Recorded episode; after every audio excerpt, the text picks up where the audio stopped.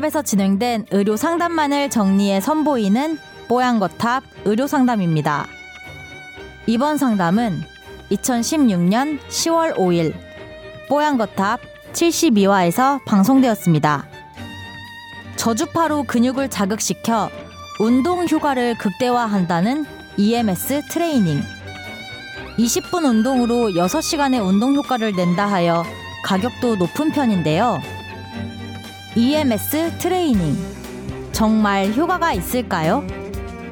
오늘 뽀얀거탑 의료상담에서는 EMS 트레이닝에 대해 이야기 나눕니다. 뽀얀거탑에 사연을 보내주세요. 건강상담 해드립니다. tawo@sbs.co.kr.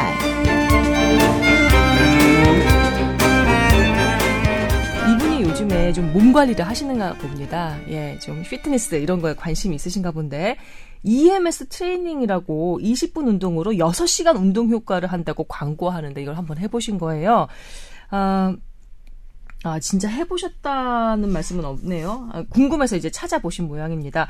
비싸서 이거 이렇게 효과가 좋다고 하니까 큰맘 먹고 신청해야 되는지 궁금합니다. 이게 효과가 있을까요? 라고 하셨어요.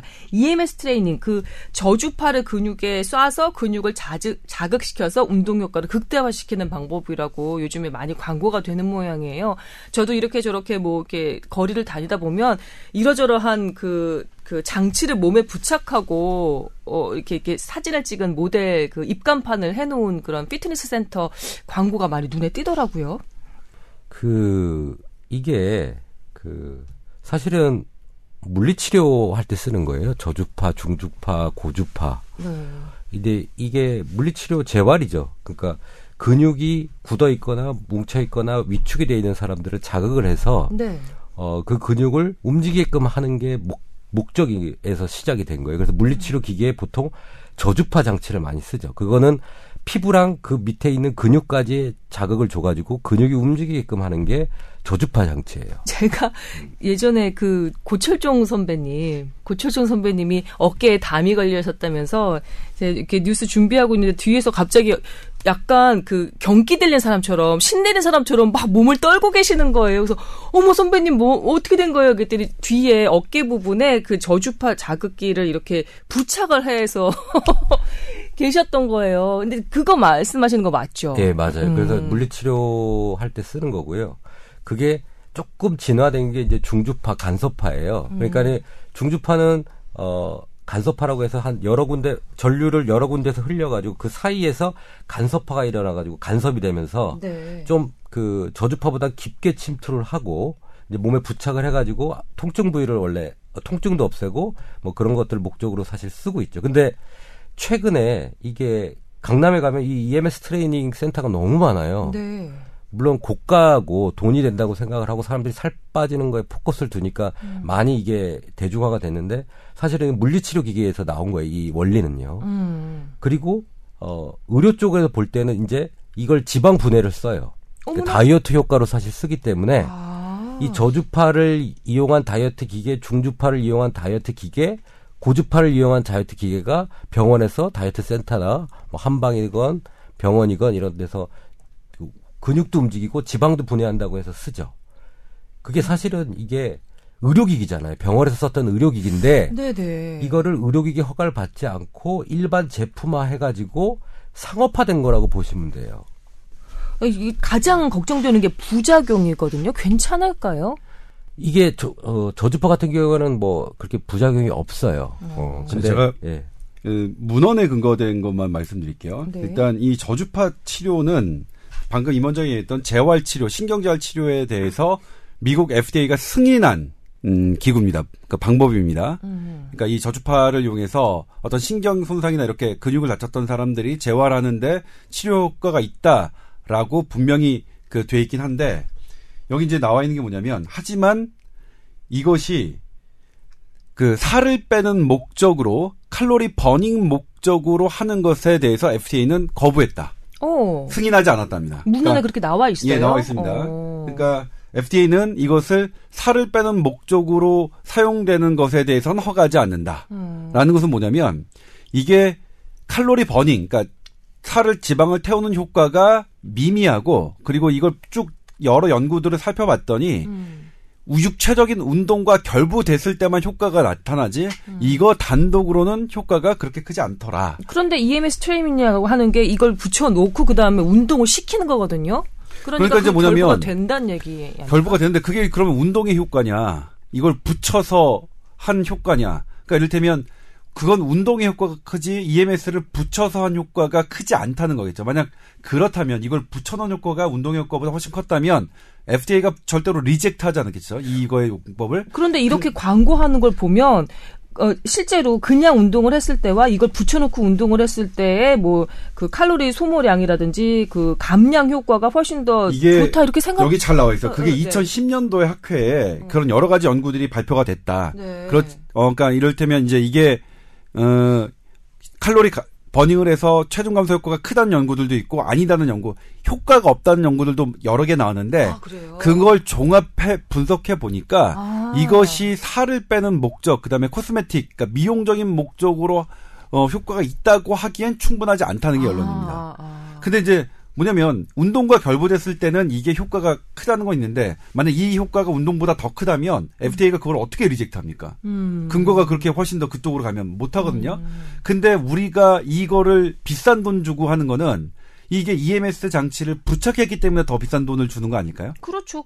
당연히 근데 그렇죠. 그 비싼 돈을 더 주는 그 효과는 내가 원래 운동하는 효과보다 크지 않다는 게 현재까지 이제 뭐 그 결론이라는 거죠. 제가 하나 더 궁금한 건요. 제가 우리 고 선배님이 물리치료기 붙이고 난 다음에 이렇게 경련을 일으키시던 그 장면을 기억을 해서 그런지 몰라도 틀림없이 이걸 이렇게 붙여놓으면 근육이 자기 의지와 상관없이 막 이렇게 수축해서 몸이 막 떨리잖아요. 근데 그런 상태에서 자기가 또 이렇게 몸을 움직여서 근육을 이렇게 거기다가 이렇게 근육이 경련을 일으키는 것에 덧붙여서 또 자기가 근육을 움직이면 근육이 뭐 파열까지는 아니겠지만 어떤 그 좀 나쁜 영향이 있지 않을까요? 그 EMS 트레이닝 하는 센터를 보면 그렇게 큰 관절 운동을 하진 않아요. 아 그래요? 예, 그냥 간단하게 이렇게 스쿼팅 자세 정도 하는 정도. 그러니까 이게 근육이 움직이는 상태에서 크게 움직이면 네. 사실 다칠 수 있거든요. 그러니까 그게 걱정이더라고요. 그렇게 크게 운동을 시키지 않아요. 근데 근육이 이렇게 떨리고 움직이고 있는 상황에서 움직이니까 사람은 힘들다라고 느끼죠. 왜냐하면 자기 마음대로 근육이 안 움직여지고 그렇죠. 그러니까 힘들다라고 해서 운동 강도가 세다고 잘못 느낄 수는 있겠죠. 예. 임 선생님이 꽤 잘 알고 계시는데요. 자세히 알고 계시는데 혹시 경험해 보셨습니까? 저도 궁금해가지고 하려고 그랬어요.